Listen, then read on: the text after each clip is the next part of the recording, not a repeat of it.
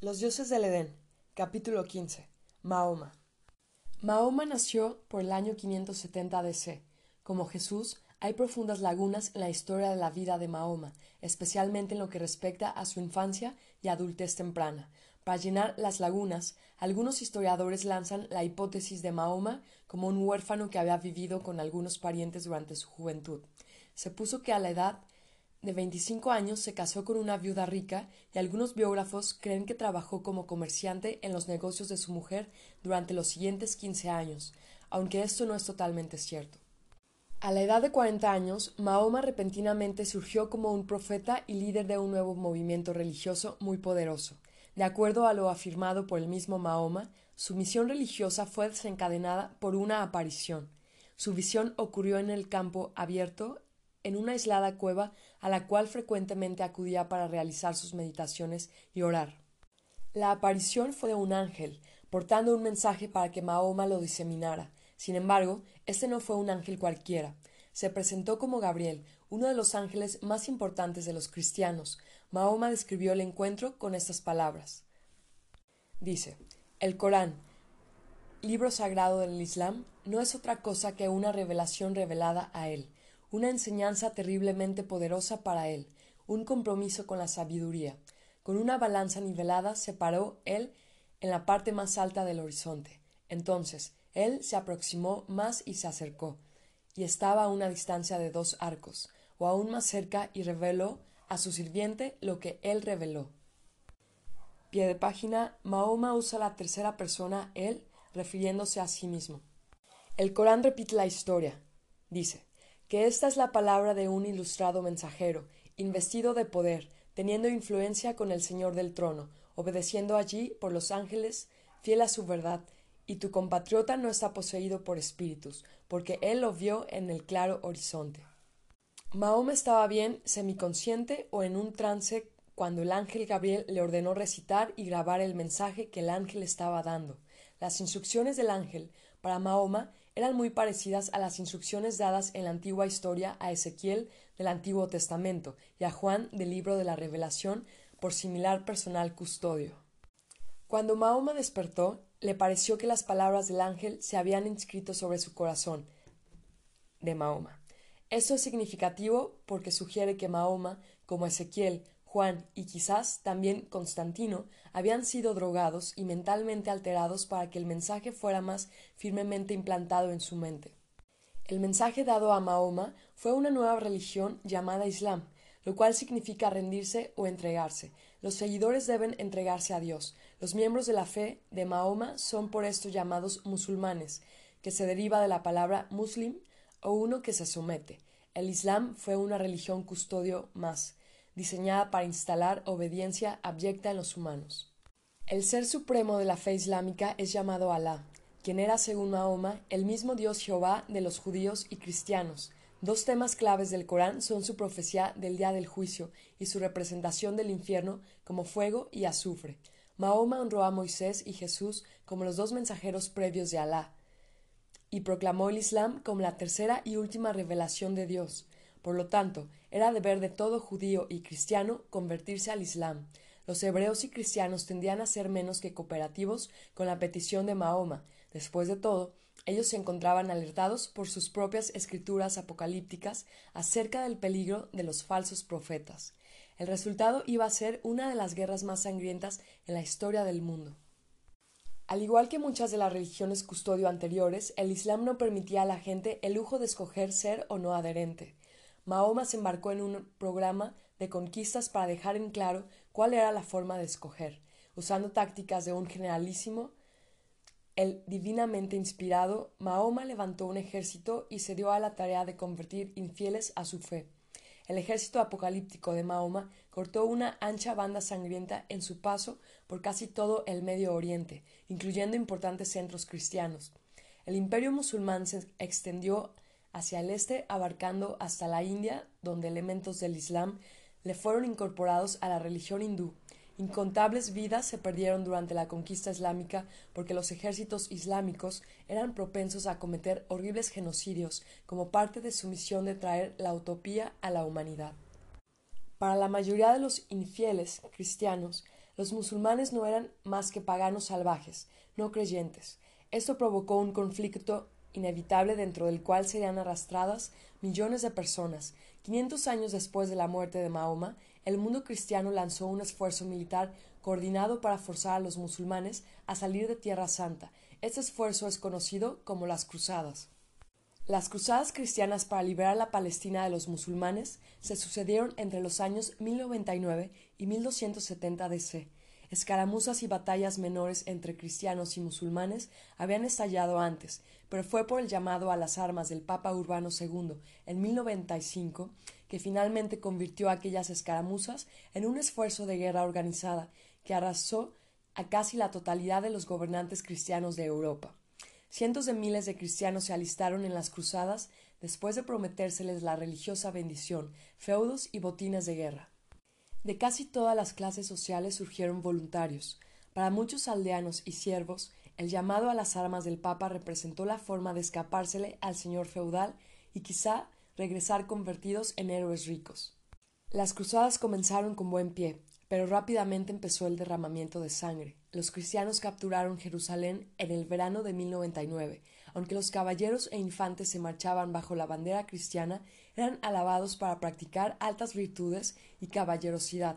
Con frecuencia degeneraron cometiendo carnicerías y otros actos de crueldad. Cuando los cruzados ocuparon Jerusalén en 1099, eliminaron a muchos de los sobrevivientes no cristianos en una matanza que quitó la vida a más de diez mil. Los cruzados no solo mataban musulmanes, también mataban judíos, a quienes muchos cristianos consideraban tan paganos como los musulmanes. La muerte de judíos comenzó mucho tiempo antes de la primera cruzada a Tierra Santa. En el año 1095, las facciones cristianas comenzaron a matar judíos en Europa. Una ola genocida en la Renania alemana fue uno de los mayores episodios y se inició por insustanciales rumores de que los judíos renanos estaban usando niños cristianos en sus sacrificios religiosos.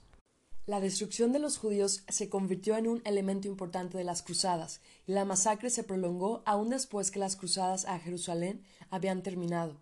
Las cruzadas tuvieron otro efecto importante en Europa.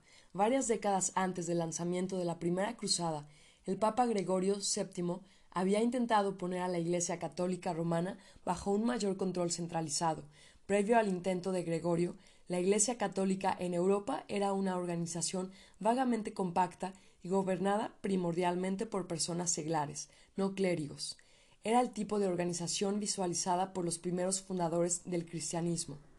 Una vez que el Papa Urbano II subió al Vaticano y reunió a todos los buenos cristianos para combatir a los musulmanes impíos, los príncipes cristianos y partidarios comienzan a rendir obediencia directa al Papa, apresurando de esta forma los esfuerzos de centralización intentados en principio por el Papa Gregorio VII. El poder del Vaticano romano aumentó en la medida que se prolongó la guerra y creció en número la gente que declaró su lealtad al Papa. Detrás de las cruzadas yacía la hermandad, en principio, las cruzadas cristianas fueron dirigidas por dos poderosas organizaciones de caballería de estrechos lazos con la Hermandad, los Caballeros Hospitalarios y los Caballeros del Templo o Templarios. Los caballeros hospitalarios se denominaban así porque manejaban un hospital en Jerusalén que prestaba al peregrino la ayuda requerida en sus dolencias. Los hospitalarios comienzan a operar como una orden de caridad en el año 1048 su propósito era ayudar y reconfortar. Cuando la primera cruzada capturó exitosamente la ciudad santa, los hospitalarios comenzaron a recibir ayuda financiera de los cruzados ricos.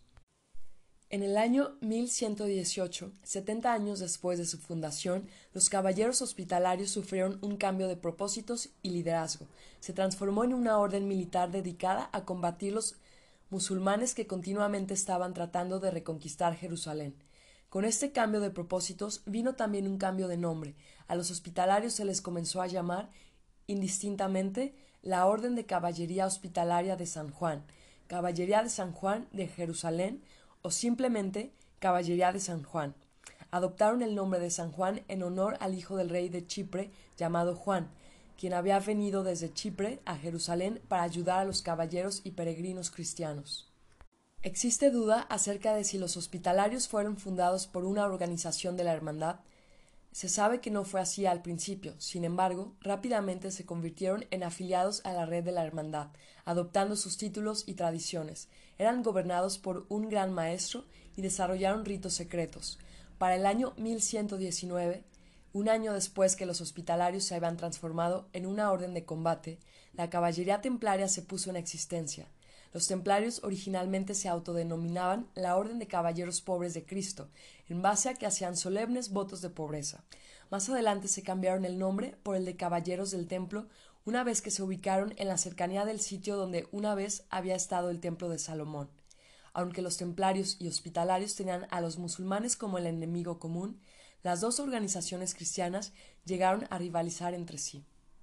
Los caballeros templarios se inician como una rama de la hermandad, practicaba una tradición mística profunda y usaba mucho de los títulos de la hermandad, notablemente de gran maestro.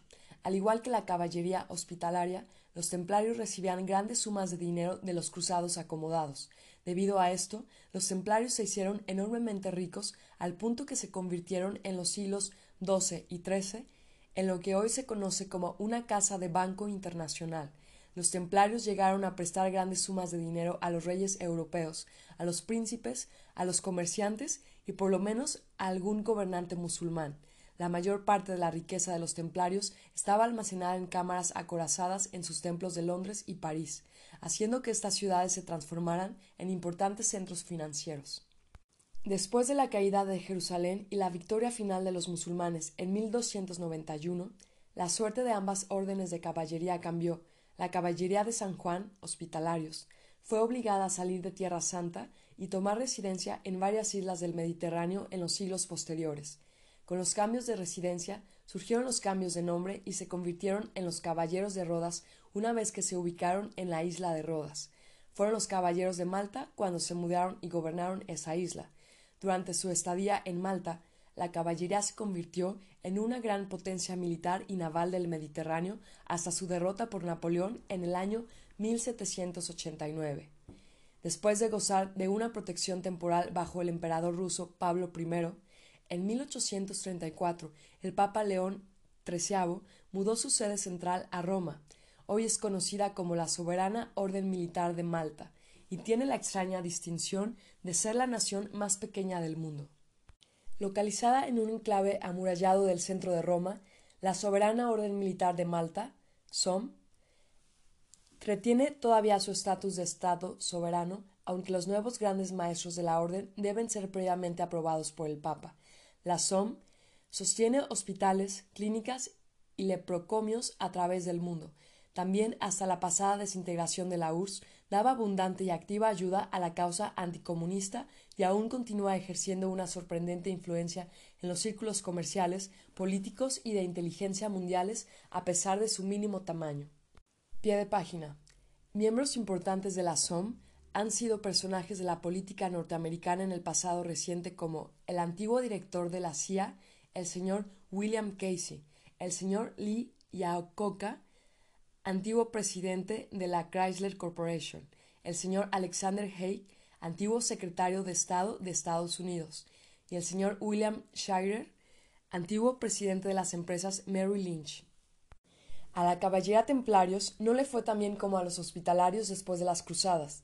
A ellos también se les forzó a emigrar junto con los hospitalarios a la isla de Chipre, pero allí se separaron y regresaron a sus sedes europeas las cuales se denominaban preceptorias. A los templarios se les sometió a fuertes críticas por su fracaso en salvar a la Tierra Santa. Y también críticas y rumores circulaban referentes a presuntas herejías e inmoralidades cometidas durante las cruzadas. A los templarios se les acusaba de escupir la cruz durante los ritos de iniciación y también de que obligaban a sus miembros a cometer actos homosexuales, en el año 1307, la controversia con los templarios había llegado a ser tan grande que el rey de Francia, Felipe IV el Hermoso, ordenó el arresto de todos los templarios dentro de sus dominios y usó la tortura para obtener confesiones. Cinco años más tarde, el Papa disolvió la orden templar mediante decreto papal. Muchos templarios murieron ejecutados en la pira, incluyendo el gran maestro Jacques de Molay, quemado públicamente el 11 de marzo de 1314, al frente de la Catedral de Notre Dame en París. Casi todas las propiedades de los templarios fueron confiscadas y asignadas a la caballería hospitalaria. La intensa y larga rivalidad entre templarios y hospitalarios llegó a su fin, con los hospitalarios victoriosos.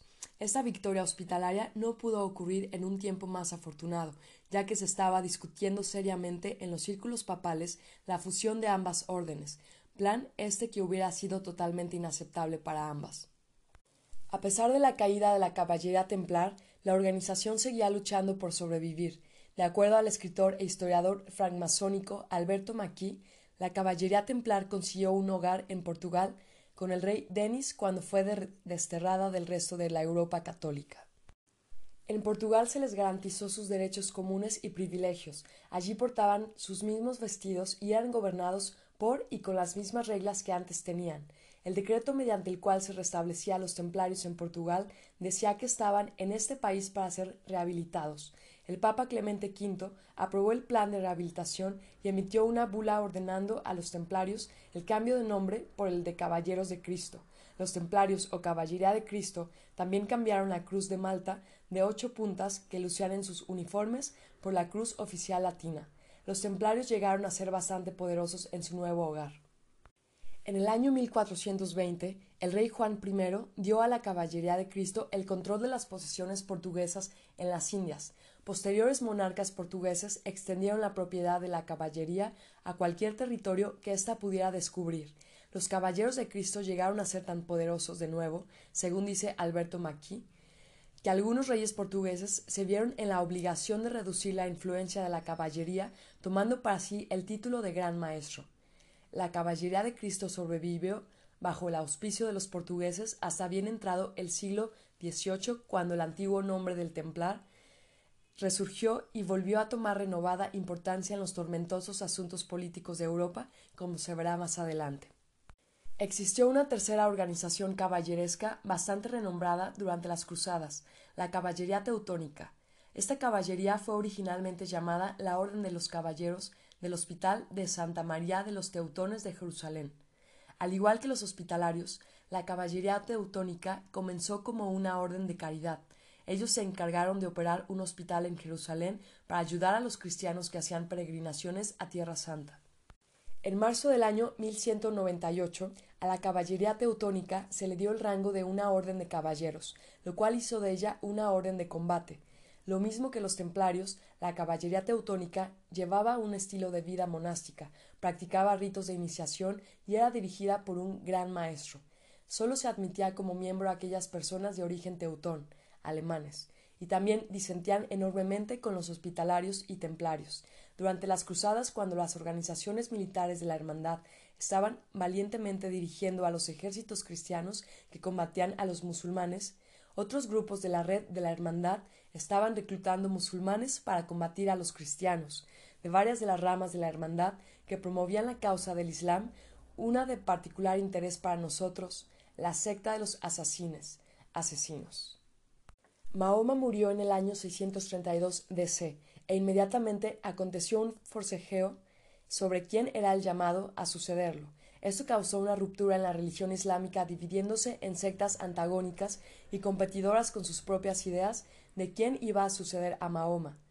Una de estas sectas fue la de Shia, a la cual se le adhirió una fuerte tradición de fin del mundo.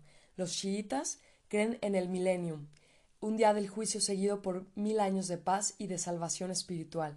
Eventualmente, la secta Shia se colocó aparte. Una facción que emergió a su vez de la división Shia fue la secta ismaelita, la cual dio nacimiento a los asesinos. Los ismaelitas rompieron con los chiitas en el siglo VIII. La secta de los ismaelitas era una sociedad secreta de la hermandad con un sistema de logia similar a la francmasonería y a otras organizaciones de la hermandad. La gran logia ismaelita estaba ubicada en el Cairo, donde se practicaba la iniciación paso por paso, acompañada de todos los métodos y símbolos masónicos. Estaba dirigida por un gran maestro y allí los ismaelitas promovían un mensaje totalmente apocalíptico con la promesa de la venida de un Mesías. Uno de los miembros de la logia ismaelita fue un hombre llamado Hassan y Saba. Al señor Saba le llegó la conversación mística como resultado de una severa y peligrosa enfermedad durante la cual creyó que Dios lo había salvado y le había dado el renacimiento espiritual. El año de 1078, en la Gran Logia de El Cairo, el señor Saba pidió permiso al califa. Un califa es un sucesor de Mahoma. El título de califa le fue dado a aquellos musulmanes cabeza de Estado que proclamaban ser sucesores de Mahoma. Bien, se cierra el paréntesis. Para diseminar en Persia el Evangelio ismaelita, el califa garantizó al señor Saba su petición a condición de que apoyase a su hijo mayor, llamado Nizar, para que fuera el próximo califa, el noveno califa. Saba aceptó el trato y denominó a su nueva rama ismaelita los Nizarios, en honor al hijo del califa. Esto, sin embargo, fue por poco tiempo antes de que la rama del señor Saba fuera conocida por su famoso nombre, los asesinos. Los asesinos eran comúnmente conocidos como una secta religiosa, más específicamente se denominaban una sociedad secreta. De acuerdo al historiador masónico Alberto Maquis, los asesinos adoptaron la estructura organizacional de los ismaelitas. Los asesinos practicaban las iniciaciones paso por paso y poseían una doctrina mística secreta. El señor Maquis agrega que parece que los asesinos practicaban tres de los mismos grados fraternales usados por la francmasonería de hoy, aprendiz, oficial y maestro. Los asesinos tenían un código religioso similar al de los caballeros teutones y los hospitalarios. Los asesinos formaban parte integral de la red de la hermandad. Un rasgo distintivo de la organización de los asesinos era el uso de drogas, en principio el hashish, con propósitos místicos y otros. De allí que la palabra asesino viene de la palabra hashishin, que significa usuario de hashish. Los asesinos y algunos grupos más de la hermandad en la historia alababan las virtudes de los fármacos que alteran la mente como una forma de lograr la iluminación mística. Los asesinos eran también una organización de combate con su ejército. El gran maestro Saba escogió una fortaleza localizada en lo alto de una montaña al norte de Irán como cuartel general de su nuevo grupo. Esta fortaleza de los asesinos fue conocida como el Alamut, que significa nido del águila o doctrina del águila. Los asesinos se transformaron en una formidable potencia militar y la política en la región y eventualmente controlaban otras fortalezas en Persia y Siria. Los asesinos se enemistaron definitivamente con otras organizaciones musulmanas y luchaban contra la caballería templar y otros ejércitos cristianos durante las cruzadas. Para ayudar a ganar feudos y guerras, los asesinos desarrollaron la herramienta mortal por la cual llegaron a ser famosos y temidos, el asesino solitario. Mucha gente hoy está dolorosamente enterada del fenómeno llamado el asesino solitario. Este es comúnmente un joven en sus veinte o treintas quien es vuelto loco mediante el engaño y quien muestra poco o ninguna preocupación por su propia seguridad cuando asesina a un importante líder en plena luz del día, en público y frente a testigos. El homicidio tiene un tremendo valor de impacto y puede afectar enormemente la dirección política de una nación. Mucha gente cree que los llamados asesinos solitarios son producto de la era moderna. Es bastante divertido leer pesados tomos psiquiátricos referentes a este fenómeno. Es verdad el asesino solitario ha sido una institución política por más de 700 años, si no más. 700 años atrás, sin embargo, ninguna pretensión se hacía para que los asesinos solitarios actuasen solos como lo hacen hoy en día. A su espalda, el asesino solitario era conocido por ser una terrible y afectiva herramienta de control político y social. Fue una técnica usada por la organización de los asesinos para ganar sus guerras, aumentar su influencia política, destruir a sus enemigos y ampliar sus cajas de caudales mediante la extorsión.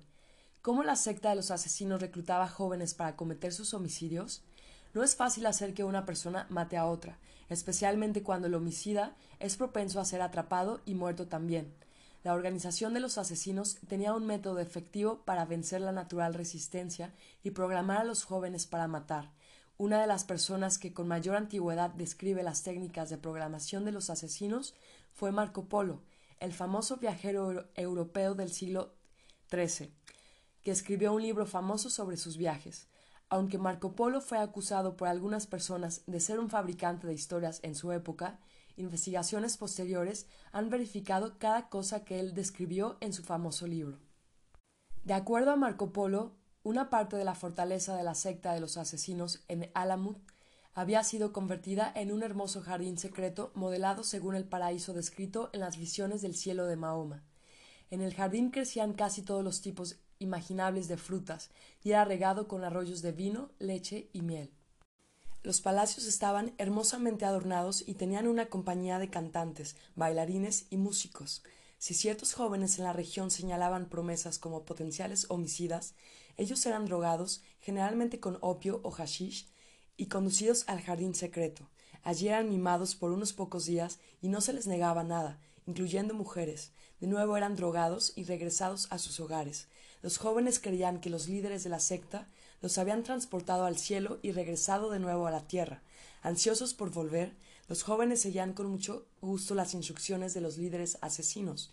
Con frecuencia, por mandato celestial, se les comunicaba que el retorno al paraíso consistía en el intrépido homicidio de un líder enemigo designado. El joven homicida era instruido para que esperase en un lugar público y agrediese a la víctima con una daga cuando la víctima pasase por allí. Debido a que el joven homicida era muerto en el sitio o posteriormente ejecutado, se le hacía creer que su muerte en la escena del crimen o por posterior ejecución tendría como resultado el regreso al paraíso que él recordaba.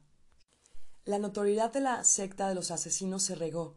Se rumoraba que algunos reyes europeos pagaban tributo a los asesinos para evitar ser sus blancos, aunque la extensión de la actividad de los asesinos en Europa es todavía hoy discutida. Algunos historiadores afirman que los asesinos enfocaban la mayoría de sus prácticas mortales en los conflictos generados en el Medio Oriente. Los asesinos llegaron a ser extensamente famosos. Como resultado, toda persona que intente el homicidio de un líder político ha llegado a ser conocido como asesino o adicto al hashish. Aunque la mayoría de los asesinos modernos no han sido adictos al hashish, muchos han señalado evidencia de una considerable perturbación mental, lo cual será discutido cerca del final de este libro. A mediados del siglo XIII, los mongoles invadieron el Medio Oriente y destruyeron el mayor baluarte de los asesinos. Lo curioso es que los mongoles también estaban inspirados por creencias místicas. Los asesinos se las ingeniaron para sobrevivir a la embestida y todavía existen hoy. Las sectas modernas de los asesinos se dice que están asentadas pacíficamente en la India, Irán y Siria. Su titular principal es el Aga Khan, quien es el líder espiritual de todos los ismaelitas del mundo.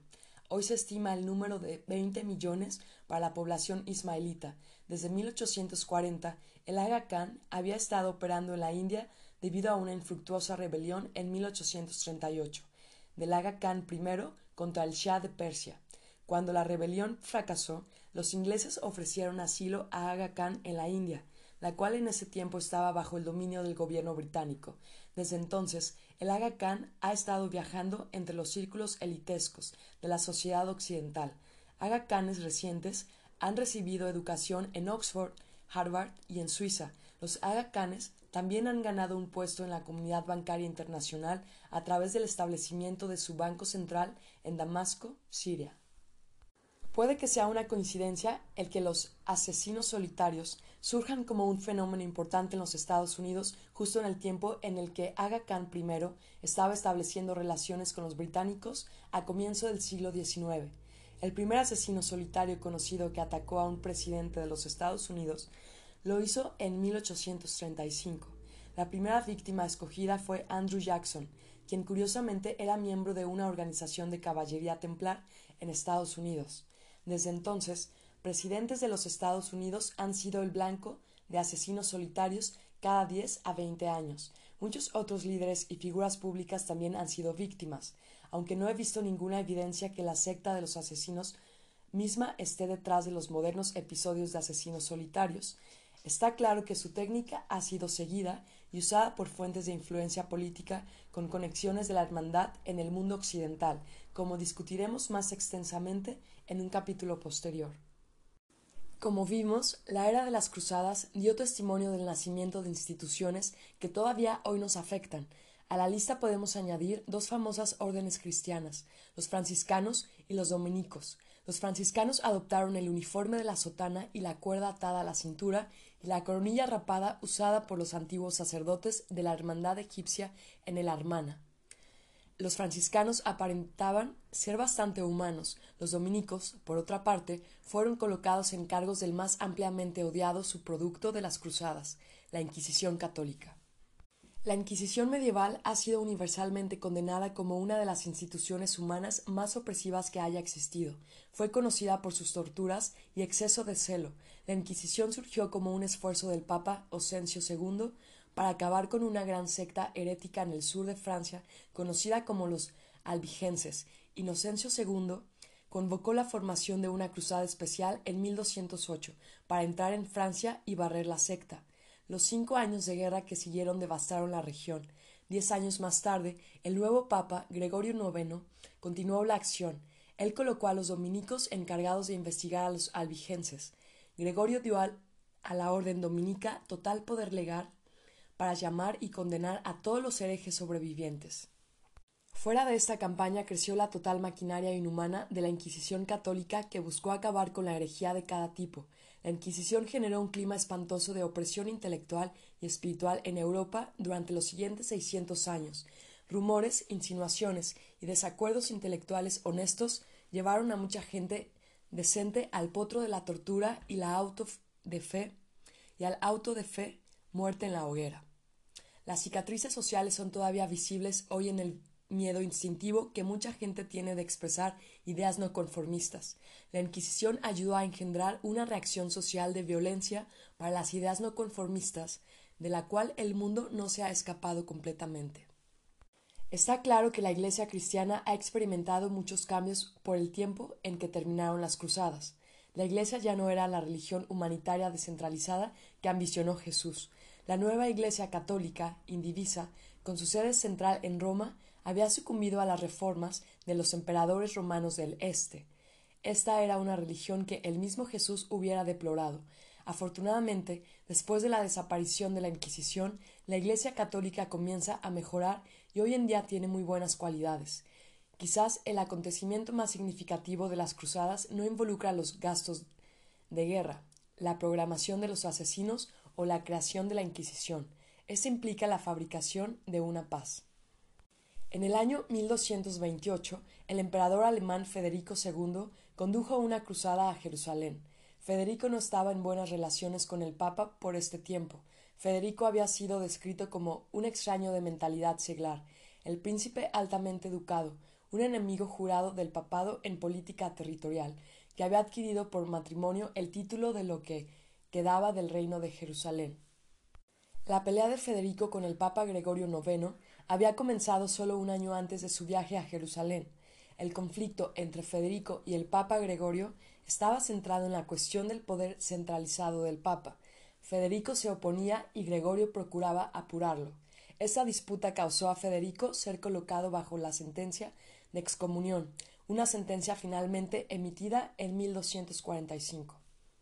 Mientras estaba bajo sentencia, pero todavía no excomulgado, el impertinente Federico viajaba a su reino en Jerusalén a la cabeza de su propia cruzada. A pesar de la profunda participación de la caballería teutónica, Federico II probó en este viaje que él sería un hombre de paz. En vez de prolongar la guerra con los musulmanes, Federico negoció un tratado de paz. Aparentemente sintió que había el mejor interés de cada quien para terminar el conflicto religioso, y precisamente esto fue lo que él hizo. Federico cumplió su hazaña negociando con el entonces líder musulmán Sultán Camil. Al año de comenzadas las conversaciones con el sultán y sin la aprobación del papa, Federico concluyó un tratado firmado en el año 1229 que restituyó a Jerusalén a los cristianos por diez años, siempre que los cristianos no volvieran a las armas. El arreglo funcionó. Usando la negociación y apelando a la razón, Federico logró en un corto viaje lo que los papas habían declarado que ellos estaban tratando de hacer por casi ciento treinta años. Con guerras y sangre, bajo el tratado de Federico, los cristianos tenían libertad para habitar en Jerusalén y hacer sus peregrinaciones hacia allá, y los musulmanes quedaban libres de las amenazas propaladas por los ejércitos cristianos. Sin embargo, muchos líderes musulmanes y cristianos no estaban del todo contentos con este arreglo, porque Federico había puesto esto, dejando ambas partes indignantes en tal pacífico acuerdo. Cuando la tregua finalmente termine en 1239, la Guerra Santa será reanudada. Pie de página. Hay una divertida línea complementaria a esta historia. Después que Federico completó el tratado, quiso ser coronado monarca de Jerusalén por su herencia. Debido a que estaba bajo sentencia de excomunión, una autoridad no católica podía ejecutar la ceremonia de coronación para él. Sin embargo, Federico no era de los que se frustraban por detalles técnicos. Simplemente se coronó a sí mismo y se embarcó de regreso a Alemania. Podemos legítimamente preguntar por qué el Tratado de Federico no fue prorrogado o negociado uno similar. ¿A cuál propósito servía el sumergirse en setenta años adicionales de guerra sangrienta? Los cristianos acabaron perdiendo totalmente la Tierra Santa. Con mucha frecuencia oímos que las guerras son un producto de la naturaleza humana básica. Sin embargo, en un esfuerzo de paz, vimos cómo 130 años de furioso conflicto terminan mediante el esfuerzo de un hombre que apela a la razón y cooperación de otro hombre, resultando en la paz por la duración del tratado. Vemos que la habilidad del pueblo para tener paz es tan fuerte, si no más fuerte, que un deseo de la guerra. ¿Qué fue entonces lo que condujo a musulmanes y cristianos a matarse unos a otros por un trivial pedazo de tierra árida? Una respuesta a esa pregunta puede ser encontrada en lo que los musulmanes y cristianos pensaban del por qué, a fin de cuentas, ellos se peleaban por su libertad y salvación espiritual. Ellos pensaban que peleando y quizás muriendo gloriosamente por su fe, ellos se garantizaban la salvación eterna. La historia ha demostrado claramente que el camino para la libertad espiritual es tan fuerte que puede no tomar en cuenta cualquier necesidad humana, incluyendo el impulso por la propia supervivencia física. En algún punto, la gente sacrificará su propia existencia física y hasta la supervivencia física de los seres queridos si ellos creen que el sacrificio les asegurará su integridad espiritual o que les traerá su salvación espiritual. Cuando el genuino conocimiento espiritual es distorsionado, aun si el deseo por la salvación espiritual continúa siendo estimulado, una gran cantidad de gente puede ser llevada a hacer muchas cosas estúpidas. Un paso importante para resolver el problema de la guerra es entonces lograr una verdadera comprensión del espíritu y una real forma de rehabilitarlo. Cuando vemos las prácticas espirituales de los caballeros cristianos y los musulmanes ismaelitas, descubrimos que su participación en la guerra frecuentemente era exaltada como una búsqueda espiritual. Los guerreros de ambos lados eran inspirados por los misticismos de la hermandad corrupta que le hablaba sobre la recompensa espiritual, la cual será ganada comprometiéndose en un esfuerzo militar en contra de seres humanos compañeros. Esa fue la mitología de la guerra espiritualmente noble, entre en la cual se les prometía a soldados galantes la salvación eterna y un lugar en el cielo por haber peleado por una causa noble. Esa mitología todavía hoy está viva para reclutar gente y participar en guerras continuas. Esto tergiversa el impulso por la libertad espiritual en una guerra de honor. ¿Qué es la guerra entonces, sino una noble búsqueda? Analizando hacia sus más básicos componentes, la guerra no es más que la acción de causar que unos objetos sólidos colisionen destructivamente con otros objetos sólidos. Esto algunas veces puede resultar divertido, pero no hay mucho beneficio espiritual que se derive de un compromiso constante en esto. Aunque es verdad que la guerra contiene muchos de los elementos de un juego, su naturaleza destructiva causa que ella no sea más que una serie de actos criminales, primeramente incendios provocados, agresión y homicidio. Esto revela algo de gran significación. La guerra es la institucionalización de la criminalidad. La guerra nunca puede traer mejoría espiritual porque la criminalidad es una de las principales causas del deterioro mental y espiritual. Aquellas sociedades que exaltan las acciones criminales como una noble búsqueda sufrirán un deterioro rápido en la condición mental y espiritual de sus habitantes.